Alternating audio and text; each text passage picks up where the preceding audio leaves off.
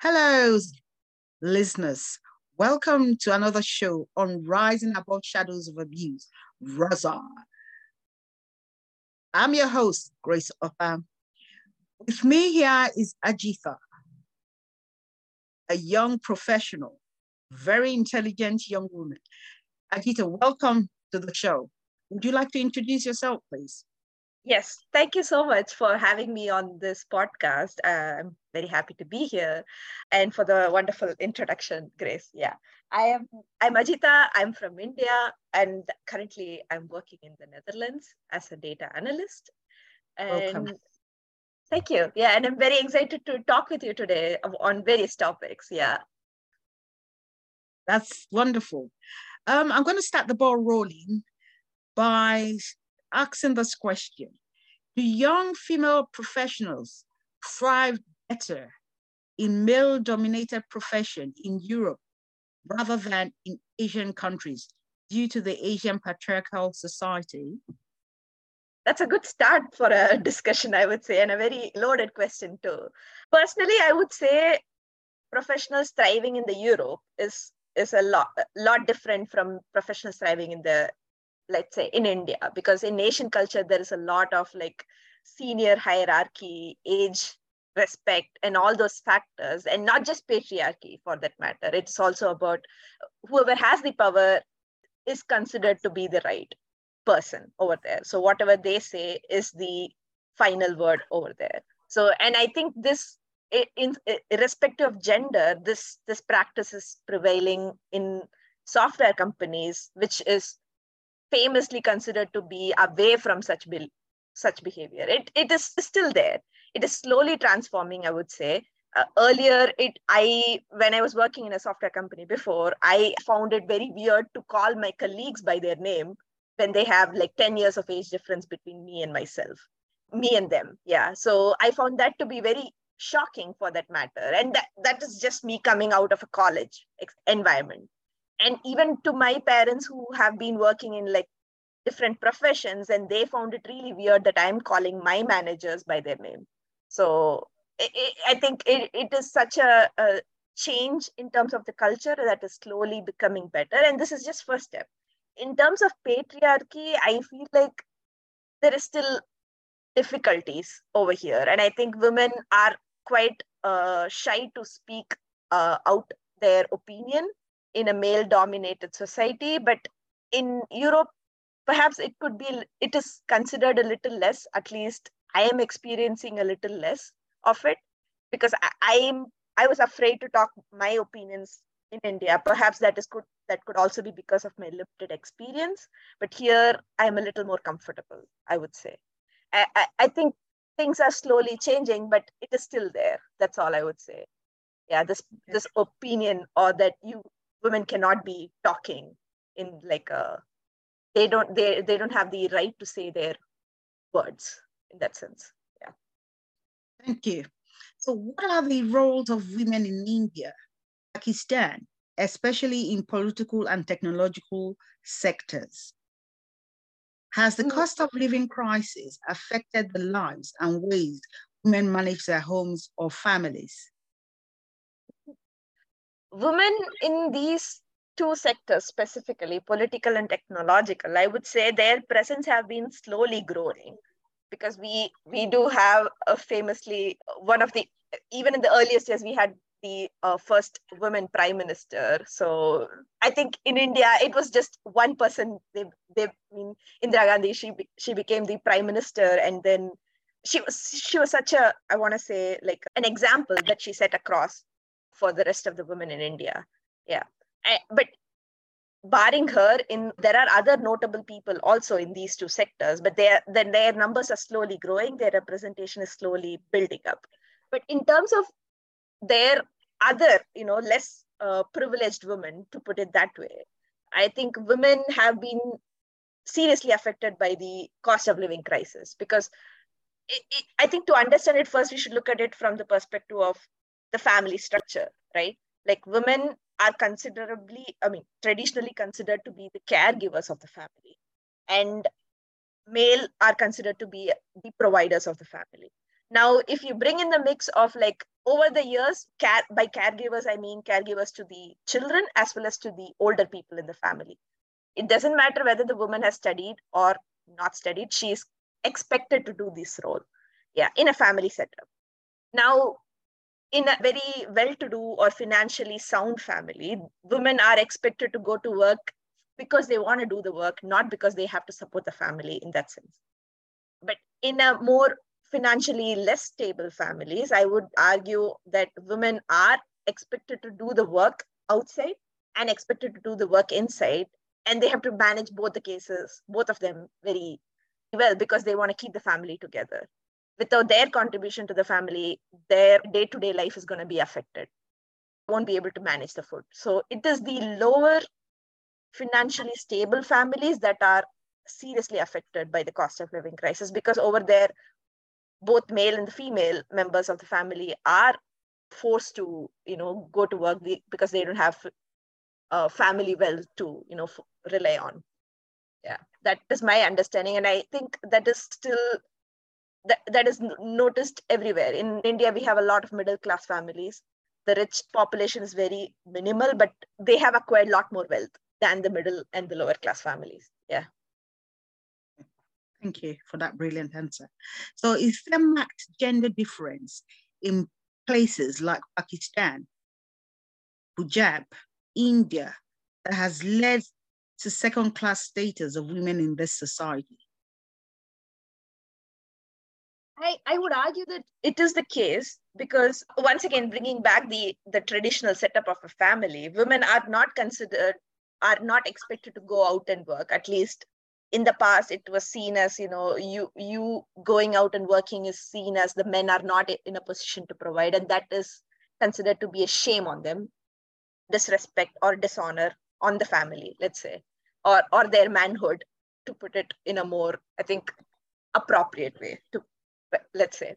But because of that women are always considered to be like a burden to the family. They are seen as a burden. So if you have a woman of a marriageable age in the family then in many of the families there's like oh i have to get her married off to a well-to-do family so that our family has some respect. And and the marriage is not to be done with anybody. It has to be done within the class within the community they have to for- match the social criteria as well.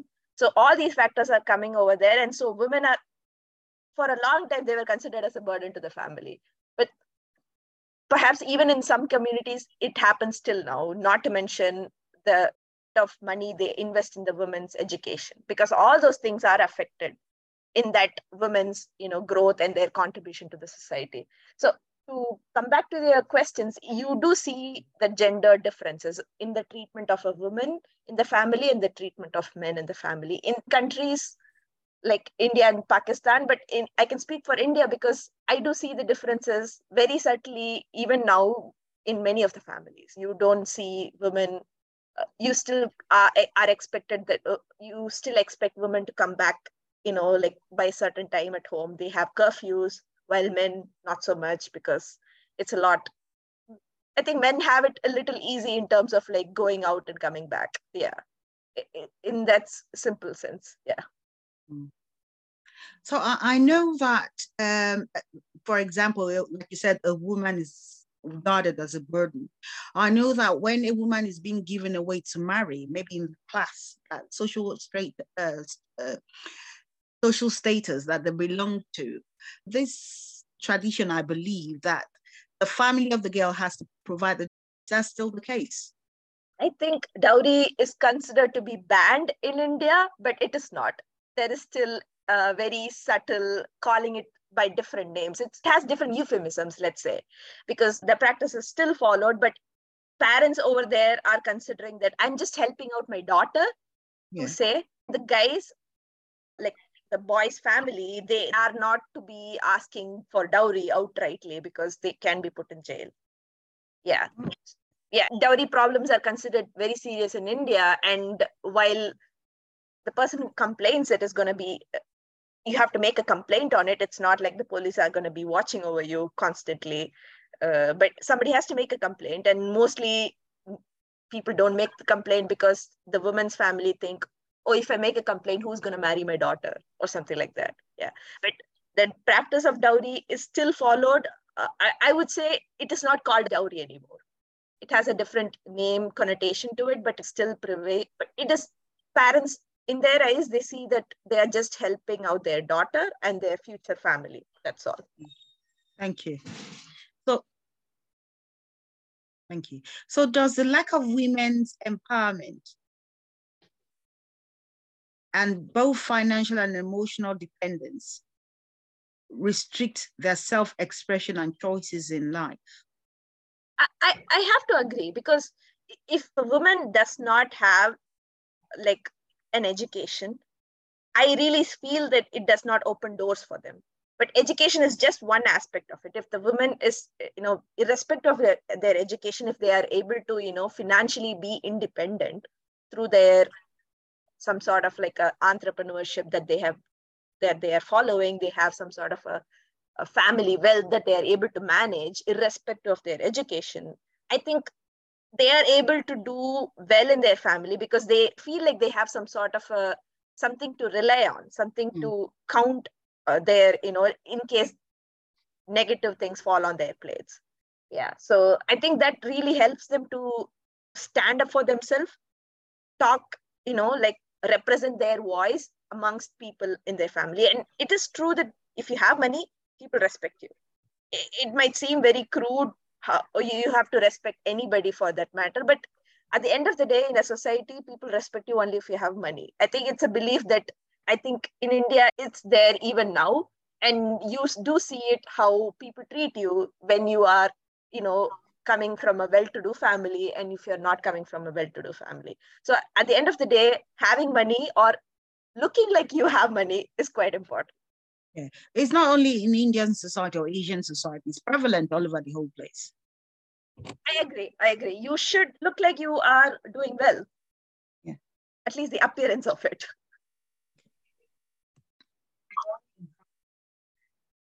Okay. Has family, social and work pressures had a definite impact on women's mental health? it has been affecting women's health for a long time because the women in the recent years expected to shine outside in the world and also take care of the family at home so women i think the latest developments in terms of like government policies towards ensuring that women are educated compulsory schooling for everybody and having a stepping stone towards their college education or some sort of a higher uh, vocational training let's say has brought in the aspect that women can be you know like significant contributors to the family. Now they have to worry about the family in terms of their financial aspect of it and in terms of their you know general well-being of rest of the members. So i i, I feel like this has added pressure to the women's uh, mental health but it is not unlike I think they cannot be talking to healthcare professionals about like you know therapy or something. That is still not prevalent in india. It is not widely considered to be uh, a topic of consideration itself. They're like oh you'll come back if you watch a movie if you eat something nice you'll feel better. Get some rest. But their physical toll and the mental toll it has taken on them is not perhaps discussed a lot yeah so, so it's not addressed. So it's a covert thing. It's like a taboo to talk about yes. mental health. Yeah. Mental health is considered to be a taboo. And, and I feel like women, they do not have holidays itself because they might have days off from work, but they don't have days off from taking care of the family. Yeah, it, it, it is like, I, I'm not saying that men in the family are not taking responsibility for work at home because they are also doing it, but the ability for women to completely switch off and you know like do nothing or do something that they actually want to do i think the women are not considering that as an option because to them it's like oh if i'm not there what is going to happen? Somebody has to take care of it and it is me. And i think this aspect of it is instilled in their head since their childhood or since seeing since i think seeing the environment around them they are not an ability to like hey I need a mental health break right now. I'm not going to take care of home. I'm just going to go off on holidays or do something because they don't think they have the option. I think mm. that is also a bigger aspect to this, I think, discussion. Yeah. And, and I guess uh, from what you just told me now, that they need to be educated on this particular aspect of their lives. That, you know, you take care of the family, the manager of the family, you know, but you also have time. You also need time for yourself, your me time, self care, which is very vital to your mental health, not just mental health, physical health as well, emotional health as well. Definitely, definitely. The concept of me time, I think it's it's too Western for them, and I agree because it's not seen as like, oh, can I really take this time off? I think they are more concerned about do I have the permission? They don't need the permission because it is them standing up for themselves, I guess, or like making them a priority, which they should increasingly do. Yeah. Okay. Thank you. So, do you agree that employment generally has a beneficial effect on psychological health in terms of interest, fulfillment, income, and social status? Definitely. It, we we were just talking about women who who are like doing work outside and in, at home. So to them I, i've noticed or i've heard stories from a lot of women who say that okay i know that i cannot turn off the work at home but me going to work is considered to be my you know like a time that i don't have to worry about home work as in like work or caring for their family members. They see going for work as an escape to their home environment. And a lot of the women in my family who are like working as well as taking care of home aspects they see that okay going to work helps me you know like focus on things other than the constantly worrying about home and people that i have to take care of. I think they see that as an escape and also it brings really their means of you know like empowerment. They have the authority to say things over there because their job requires them to be you know a person who is who is an expert in their field. So i think that really helps them to be seen not just as a mother but rather a contributor as a different contributor to the society. Because a, a woman or a man can be many things and not just you know one dimensional in terms of their you know uh, role in their family so i think this really adds the multi-dimensional nature to them and they see themselves other than just a mo- mother or a sister to the, somebody in their family. Yeah. yeah. So in, ter- in terms of their psychological health is beneficial to them. I, I agree. Yes. Yeah, so how about in do they feel fulfilled? And in terms of the social status, are they seen better in a better light because they're working? Yes, yeah. Because I think for so long women women have been staying at home for various reasons and now they're getting out and doing the work and they see themselves as a woman of different light a person of different light because they, they are now able to see that something that they can contribute to the society they are bringing in the money they are bringing in something valuable to society in terms of their skill set yeah it is something that their innate nature or something that they developed over the years. So this really brings fulfillment to them because they see that oh i have other things to contribute not just taking care of a family member because for so long they are conditioned to think that is all a woman can offer. It is not it is beyond that. They can offer that thing and much more as well. I think that is the takeaway from this. Thank you.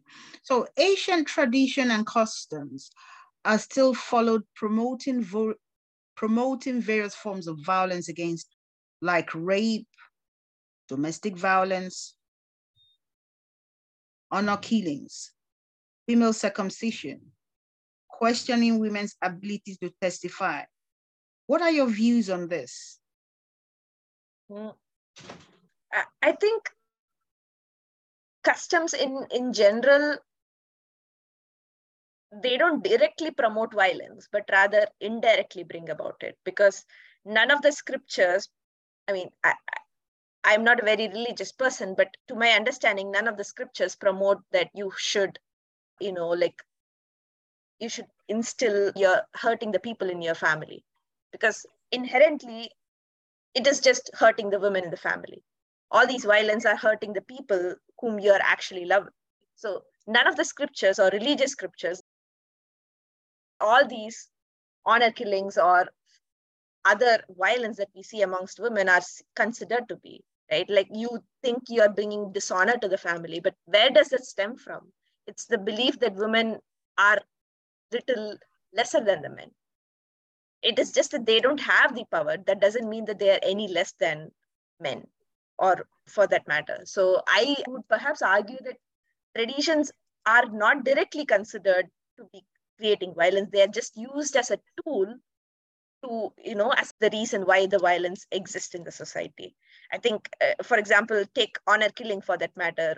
The reason why people are doing it is because the men in the family consider that the their daughter has married off has ran off and married somebody from a lower class or a different financial standing than them or a different community than them. And that is considered to be a dishonor. But at the end of the day, you are putting the power of bringing honor or dishonor to the family in a woman, and not just in the woman. It doesn't seem to make logical sense. None of the scriptures say that, oh no, you shouldn't marry somebody from a different culture, because I don't think that that's what they talk about. But rather, you should you should respect people. You should be helpful to other people. But people use this honor and like they put value in the women's sex organs rather than you know their nature, their ability, their kindness. I think that's where all this stems from. Yeah, it's the perspective with which these people are seeing in the society that makes them to think that, oh, the honor lies in the woman's vagina. It shouldn't be the case. Yeah. So it's not sit in tradition. I I don't think it is the tra- tradition is used as a tool. It is not seeped in tradition. That, that's what I would argue. Just that, yeah. Okay. So are customs and tradition often used to justify violence then? Yes, I think this I, I indirectly answered in the previous question because they use it as a tool to cause the violence, but it is not it, customs or traditions inherently don't preach it. Yeah. So for example, some How of the Sorry? Something like female genital mutilation. Yeah, to my understanding, that practice does not prevail in any of the scriptures.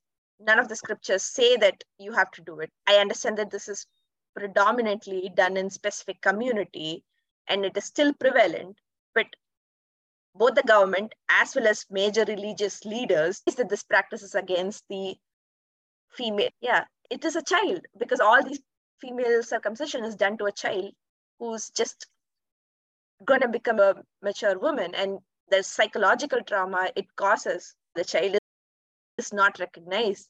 They are just seen as you know like they're using that body part as a honor which doesn't seem to make sense. How can that part cause such damage?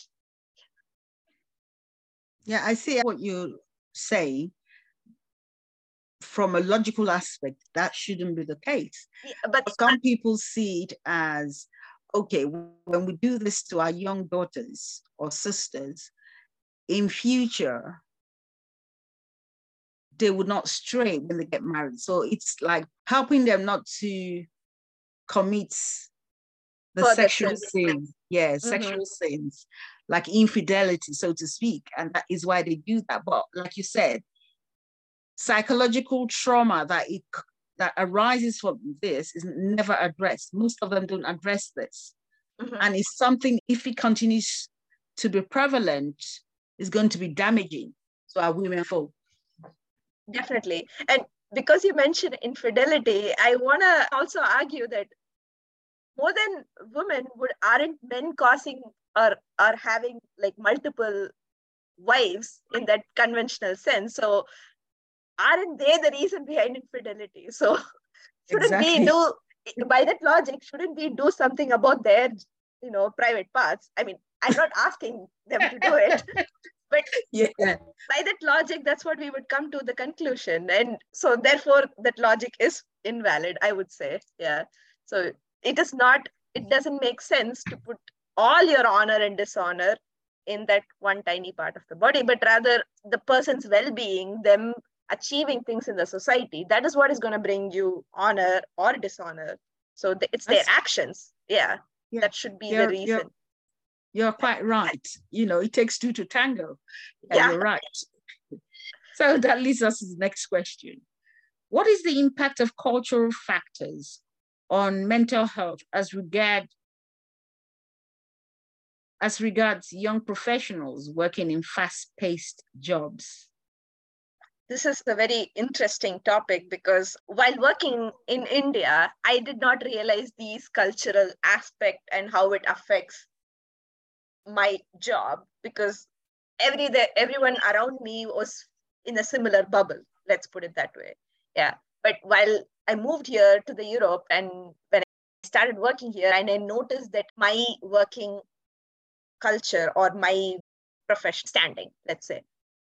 I notice that sometimes I do not ask a lot of questions because I am assuming that, oh, I am expected to find all this. While some aspects of the role might demand that I should know all these details, but there are some questions that I could that I can very well ask. So, but these things I think my while I was there, or perhaps it is the way I was brought up, made me realize that oh, I'm from a different background, therefore I should be a bit more forthcoming. I should be a bit more opinionated on certain things. I can be. I am allowed to do or allowed to say all these things. It's just that I thought I don't have the permission. And perhaps it is the way I was brought up, or it is the circle that I was in before that made me have this sort of an idea. And I noticed that uh, the, the cultural upbringing is also noticed in other Indians who are working with Europeans as well one of my closest friends, he was telling me that he's working with a couple of Indians who are from a different office who are working out of India while he's here in the Europe. And he said that I'm not able to get to work with them properly because their way of approaching work is slightly different. They're not asking me questions. They're not seeking my help. They think they have to solve all the problems by themselves. And while he was explaining all this to me, and I realized I am in a similar sense as well. I think I should solve all my problems and not seek help. Or hmm. at least I've been practicing that behavior, but which is not correct. If you're working with somebody and you need help, you should certainly ask them. I think this sort of like cultural factors, I, I'm not sure if it is prevalent in other, I mean, other Asian cultures, but I certainly noticed in these two situations. So I think it really affects how you perceive whether you are a contributor in the work culture or not like how do you pursue your you know like career progress? Yeah. So but do you think it does affect mental health as well? Mm. when you're working in a fast-paced uh, industry? It does it does definitely. Yeah because you are constantly thinking about what to do next in terms of like basically it is a hustle culture because you are worried about okay am i supposed to be finishing this project? What am i supposed to do next? Because i think traditionally our cultural aspects of it is like we were taught that you need a stability in your job and you sort of like you get the stability in your job because you work in a bit more slow paced environment. Like government jobs which are considered to be quite slow paced because you have all the security in the world. You don't have to worry about anything. You just have to go, be present in your job, finish up the task, and you're done. Nine to five job done. But that is not the case, I think, in a lot of these upcoming, a lot of these newly developed technologically sound jobs that young professionals are getting into because that requires a bit more constantly you have to be upgrading yourself constantly you have to shine better than the others it it it is a sheer amount of i think it's basically the level of competition has increased. So you have the innate you have the nature or you keep telling yourself that you should be better than the others. You should so that you get better opportunities and you get to a better place in life. I think this fast paced environment in terms of like you know has really affected people's perception about what sort of job am i supposed to get and how I can move forward in career. Yeah. The, the, do you think this is stressful? Does it create a form of stress?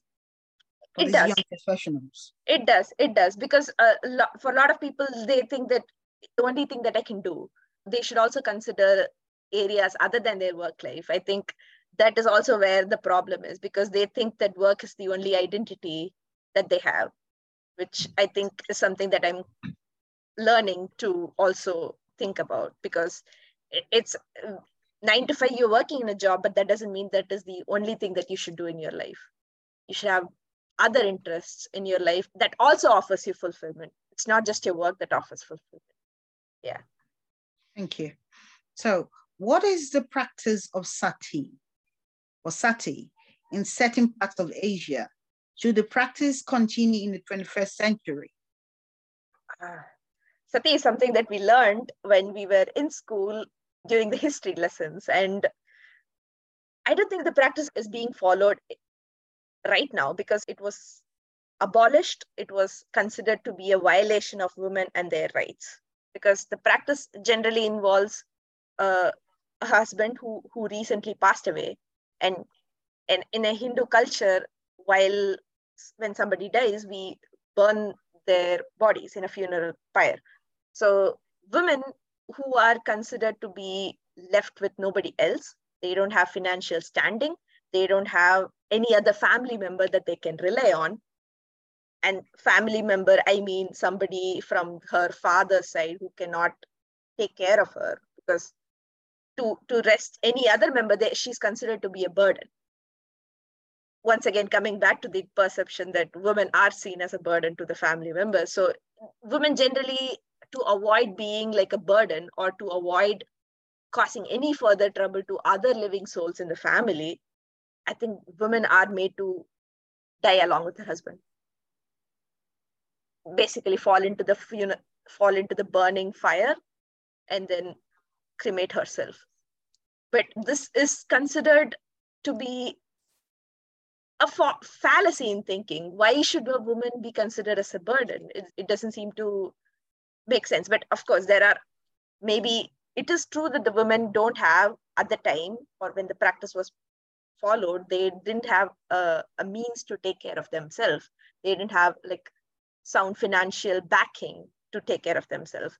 Therefore, I think to them it made sense that oh, I shouldn't be in this world because I don't have anybody to take care of me.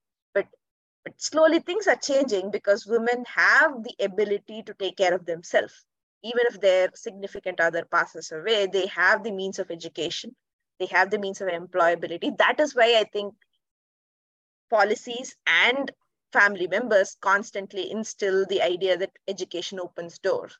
Because this, once you get that idea into a woman, you see that, okay, some her significant other passed away. That means right now she has the sole responsibility to take care of the burden. There is nobody else to share the burden. That's it. But she can manage it because she has the backing of her job let's say. So she is able to support the family through it all. Sure she would need help from other people but right now she is not she doesn't have to depend completely on another person.